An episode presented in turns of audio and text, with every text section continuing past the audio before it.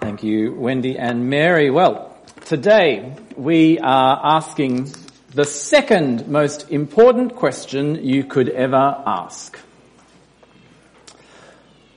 What is humankind? What does it mean to be human? As human beings, who are we? How are we to understand ourselves? Now, as we uh, come to this, uh, some of you be, be having a, you know, a minor groan and go, oh, why do we have to think of something so philosophical? Can't we get something concrete like how to be a better mum or what should I do at work? But the reason why we're looking at this question, uh, whatever your answer is to this question, what is humankind, that will determine the way you live your life. That will determine how you see other people that will determine what you think is right and wrong. It's the second most important question you could ask. And the Bible has a great and rich answer to that question. God wants you to know who you are. And so over the next five Sundays and in small groups, we're going to be looking at God's teaching on humanity from dust to glory. Uh, now, over the next few weeks, uh, there'll be uh, some big questions raised. We'll be dealing with some uh, significant topics. And uh, you might have questions that you would like to ask of uh, the ministry team. And so there's a link in the newsletter for today. You can text me. We'll set up a different number next week. But for today, if you have a question on the spot, text me and I'll answer it in video form through the week.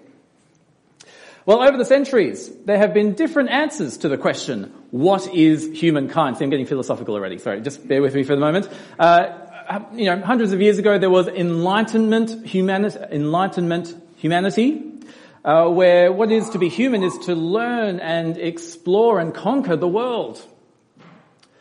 Or a different view of humanity is evolutionary humanity. We're just the next species to randomly evolve. Uh, a few decades ago, the emphasis was on economic humanity. And so in workplaces, we moved from having personnel departments, because we were persons, to human resource departments, because humans are just a resource for economic activity. That's a view of humankind. Uh, nowadays, the story of humankind, you know, those things are still bubbling around, but the story is a bit different.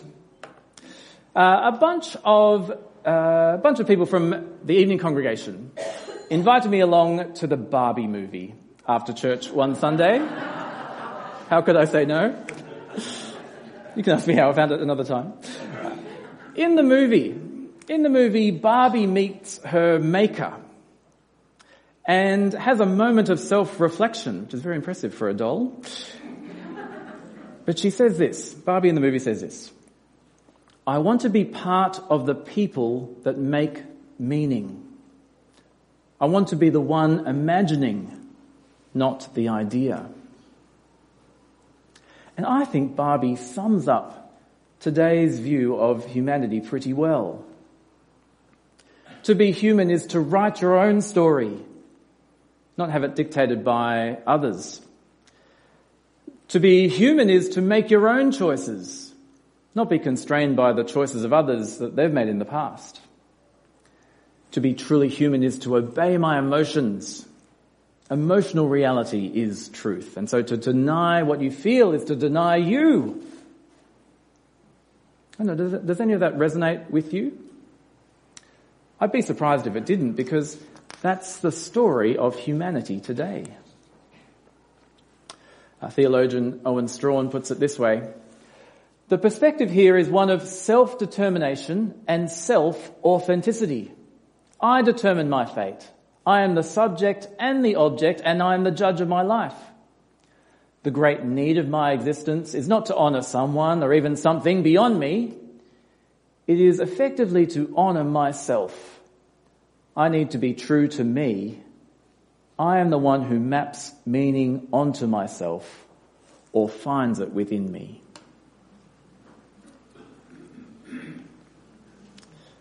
That's today's answer. to this question? The Bible's answer is quite different. What is humankind? Well, the Bible's answer comes from the opposite direction. Not from internal, but from external. And as we go through this series, we're going to need to make a decision. Each of us are going to need to make a decision. Will I follow today's view of humanity to be my story? Or will I enter into the story that the Bible writes for me? There are two very different stories of humanity. And so let's not be surprised. Let's not be surprised if the two stories don't come to the same conclusions. Rather than writing your own story, God says, you will know yourself when you know me. That's what God says. You will know yourself when you know me. Reformer John Calvin puts it this way. Humanity never achieves a clear knowledge of itself unless it has first looked upon God's face and then descends from contemplating Him to scrutinize itself. When we look upon God's face, that's when we understand who we are. Such a different view to humanity today. What a different view it is uh, to rather than look inside yourself, look outside yourself onto God's face. And when we look outside of, of ourselves, when we look at God's face, the first thing we see about ourselves through Him is that we are created. Humanity is created. That's our first topic for this series. When we see the face of God, we see that God knows us better than we know ourselves. We saw that in the first reading. It says in Psalm 103, as a father has compassion on his children, so the Lord has compassion on those who fear him. For he knows how we are formed. He remembers that we are dust. He knows that we are formed. He knows how we're formed and that we're formed. He has formed us. God has created us. And so Bruce Milne says, uh, we are neither self-made nor the product of some chance cosmic process. Whatever else is true of us, every man and woman exists only because God made them. We are made, we are created. And because God made us, He remembers that we are dust. He knows what we are like. And so the first thing that uh, we see is that you are dust. You are dust. We are made from the stuff of this earth. We sound very lowly. And in one sense, yes. There's more to say. Uh, but we are made from the stuff of the earth. So we had, um, we had Marshall up here, uh, sharing a little bit earlier. Uh, uh we, his, he shared his brother's uh, name is Dustin, which I think is a very appropriate name for a human. Liam Briney, you've done well. Uh, reflects this reality you could go for Lando or something like that as well if you wanted to, to push forward. Uh, we see this in Genesis, don't we? Then the Lord God formed a man from the dust of the ground.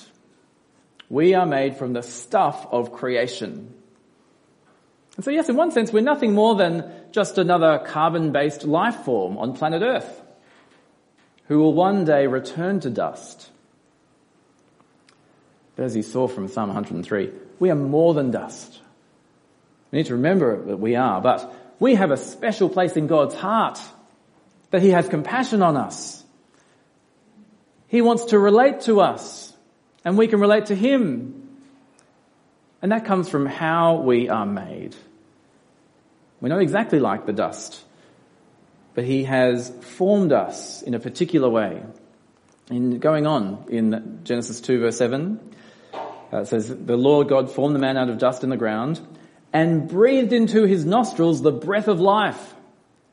And the man became a living being. So we are enlivened. We are animated by the breath of God himself. And so what that means is you are body and soul. You have a physical body made of dust and a soul that, the, that God has given or a spirit that God has given. We have God's breath of life in us. By our soul, we can think and feel and be self-aware and make decisions. And so we need to remember that we're both body and soul. We have a tendency to emphasize one or the other as we think of ourselves, as we think of humanity. Uh, the ancients saw the body as just a vessel that encapsulated the soul. The soul was what was important. And so for them it didn't really matter what they did with their body. What, uh, what the soul decides counts. Maybe today I think we overestimate, we overemphasize the, the soul, our inner, inner being. And so we can uh, ignore our bodily reality when we work. And so we just want to keep pushing on because what we want to do, we fail to rest. Or we can think of our identity as purely what our inner self thinks. That is who we are, what we think and feel no matter what our body is like. But no, the Bible says we are persons made of body and soul. We have a physical reality which we need to recognize and rejoice in, and we have an internal reality as well. So we are dust, but we are persons. But all this means that if God made us, formed us from dust, and He enlivens us that means that you are dependent. You are dependent. Because in reality, there's two ultimate categories. There's God, the creator, and then there's everything he has made, his creation. We of course fit into the second category. So God alone is divine. He is eternal. He is transcendent. God is the only thing that, or the only one that exists independently. He doesn't need anything else to exist or continue on or to sustain him or to give him meaning. He has it in himself. But everything on the right needs God for meaning, for sustenance for we are mortal and limited. We are dependent on Him. Like a baker gives meaning to his dough as he determines whether it's bread or whether it's pizza dough or something. God gives us meaning as our maker. And so who are we? We're someone who depends on Him for meaning, for guidance, for purpose let alone for every breath and every bite. Now, if we're thinking about comparing the two humanities that we've been thinking through, that's quite out, an, uh, that's an outrageous statement. Thinking about how we think of humanity today. You mean I don't get to look inside myself to determine who I am? You mean my feelings don't define me? You mean someone outside me dictates my identity? Again, we need to make a choice. Will we follow today's view of humanity or believe that we are part of God's story? Uh, one more thing that we're learning today. In this dependent reality, rather than it being oppressive, God says that it is good. And so you are good in this dependent reality. Uh, if you remember, as God made the world in Genesis 1, after each day of creation, God looks at it and sees, ah, oh, it is good. It is good. But once God has made humans, God saw all that he had made and it was very good. If we depend on God for our, uh, for our purpose and meaning, we see that together as humanity, we are good. We are very good.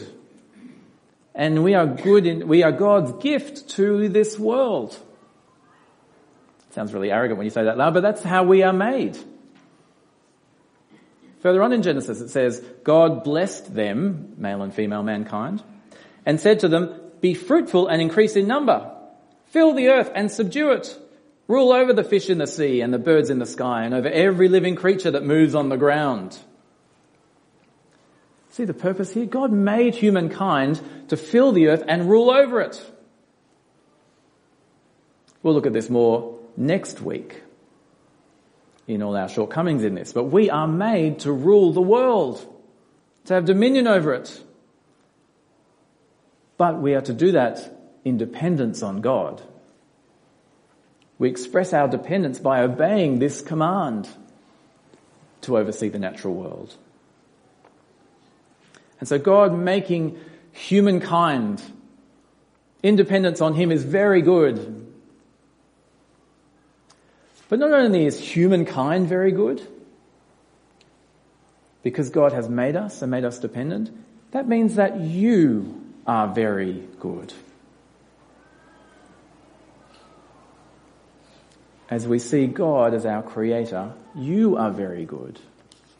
You personally are good, just as God has made you. God made you just how he wanted you.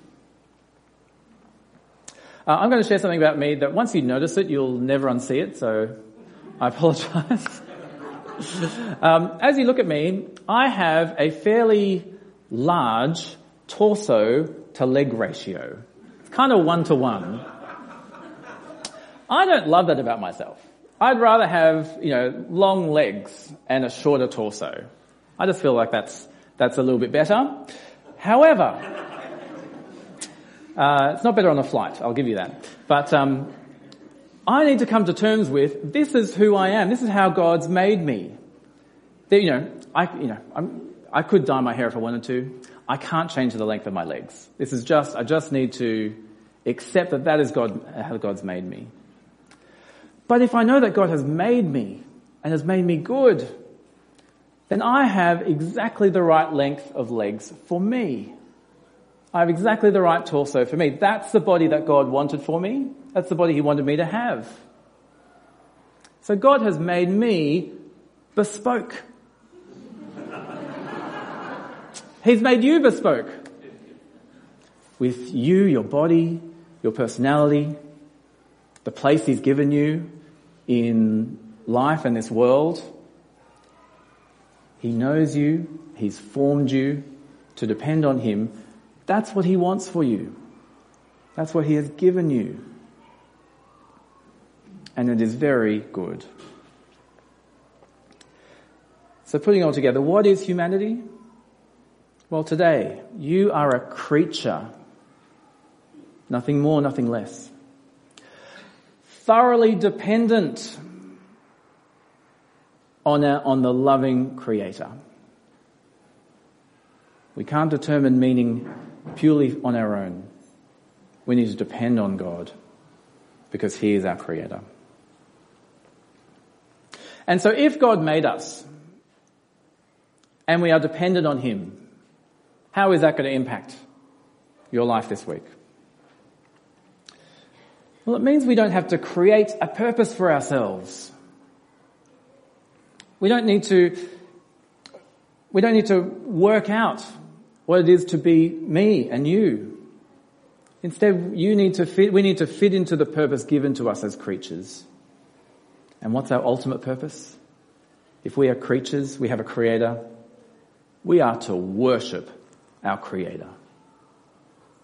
We are to hold God in the highest regard because He is the highest. We are to forever praise Him because He has made us. Again, we see this in um, Psalm 103. Praise the Lord, my soul, all my inmost being. Praise His holy name.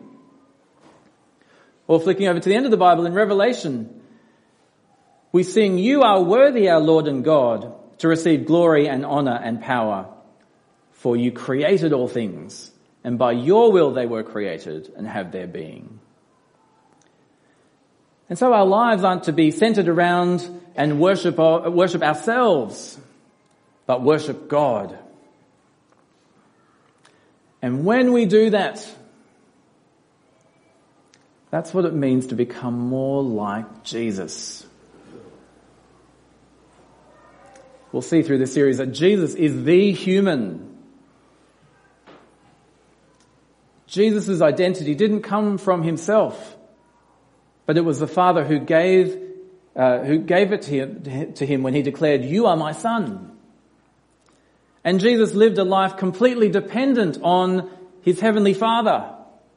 We see that in his prayer life. We see that as he follows his Father's will.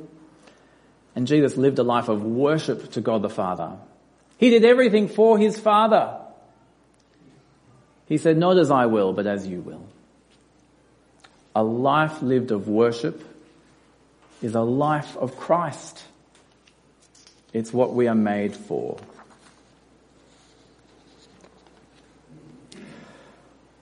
But lastly, what happens if we don't believe this is who we are? A creature thoroughly dependent on our loving Creator. If we believe, believe something else about us as humankind, how will we live? Well, the reality is we will live as was read out in Romans 1. Remember what it said in Romans 1, the second reading? talking about uh, humanity, they exchanged the truth about God for a lie and worshipped and served created things rather than the creator who is forever praised. Amen. If we have a different view of humanity, rather than worshipping the, worshipping the creator as we're designed to do, we worship created things. Whether it be a religious idol, or money or a different created thing, maybe another person or even yourself. Now, it's kind of hard to work out what worship of a created thing, what that kind of means, what it, what it looks like. Uh, maybe it's more helpful if I put it like this. What directs you? What in your life directs you to do the things that you do? Or to react the way you react? What directs you in your feelings? Uh, the staff team and I were at Katoomba uh, this week on a conference called Oxygen. And it was a great week of examining our own hearts before God. And I came across this discussion between a woman and her psychologist. They're both, both Christian. She was seeing this psychologist because her marriage was falling apart. She was having a really rough time. Uh, they were you know, talking, talking about it. And at some point she said, I just feel so worthless. And after a lot of listening and discuss, discussion, uh, at one point the psychologist said to her, in that feeling, I wonder if there's anything you need repenting of. There anything you need to repent? Now, when I heard this in the conference, I was a bit taken aback. But the woman thought about it and said, actually, you're right. I've been worshipping my husband's approval. I haven't been worshipping God and trusting his approval of me. I do need to repent and turn and worship God. What directs your life? Is it the approval of others? Is that what you worship? Is that what directs how you feel and what you do? Is it your own expectations of yourself? Oh, I should, I should get this done or, oh, I shouldn't have made that mistake. I should have achieved more by now. Both those two things direct my life far too much. Maybe it's a past hurt that directs you. Or maybe it's attention from others that directs you. What directs your life? Anything other than God is a disaster. Even the atheists are starting to realize this. So David Foster Wallace, who was an atheist novelist, writes this. He says, everybody worships. The only choice we get is what to worship. And the compelling reason for maybe choosing some sort of God to worship, is that pretty much anything else you worship will eat you alive. If you worship money and things, if they are where you tap real meaning in life, then you'll never have enough, never have enough, uh, never feel you have enough. It's the truth. Worship your body and beauty and sexual allure and you'll always feel ugly. And when time and age start showing, you will die a million deaths before they finally grieve you. Worship power, you will end up feeling weak and afraid, and you will never ever, uh, and you will need ever more power over others to numb you to your own fear. Worship your intellect, being seen as smart and you'll end up feeling stupid, a fraud, always on the verge of being found out. He says anything else you worship will worship, will eat you alive. For my brothers and sisters, you are a creature thoroughly dependent on God. That is who you are. And so let us worship Him in dependence on Him That'll come out through your prayerfulness. If we depend on Him for all things, we'll ask God for what we need. Our thankfulness. If God has given us everything, we'll thank Him for it. As you make plans, then be a creature and live for today. Not get anxious about what's tomorrow or feel the regret of the past. We're to live for today knowing that God uh, is looking after us day by day. But I'll leave you with one final thought, again from uh, the Oxygen Conference. If God made us, if He is our Creator, then He has authority over us.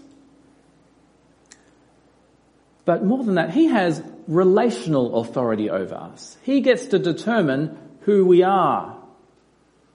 So for me and my children, I have relational authority over them. I got to name them. But God does much more than name us. He gets to determine who we are. What do I mean by that? Well, if I write my own story, there will be times when I write, I am useless. I am nobody. I am unlovable. There'll be times where we write that. But if God, as your creator, has relational authority over you, then you need to trust what he writes not what you write. And so a Christian song by Lauren Daigle puts it like this. She sings, you say that I am, you say I am loved when I can't feel a thing. You say I am strong when I think I am weak. And you say I'm held when I am falling short. And when I don't belong, oh, you say I am yours. And I believe, oh, I believe what you say of me. Part of our worship of God, our loving creator, is to believe what he says of you. Let me pray. Heavenly Father, Father, we praise you as creator, as the one who made us, who gave us life, who formed us from dust. Please help us to live a life of worship to you in dependence on you. For this is good. Help us to see who you say of us. Help us to trust and believe you as your dependent creatures. Amen. We're going to stand and sing, uh, reflecting again on what God has done for us in the Lord Jesus. Please stand.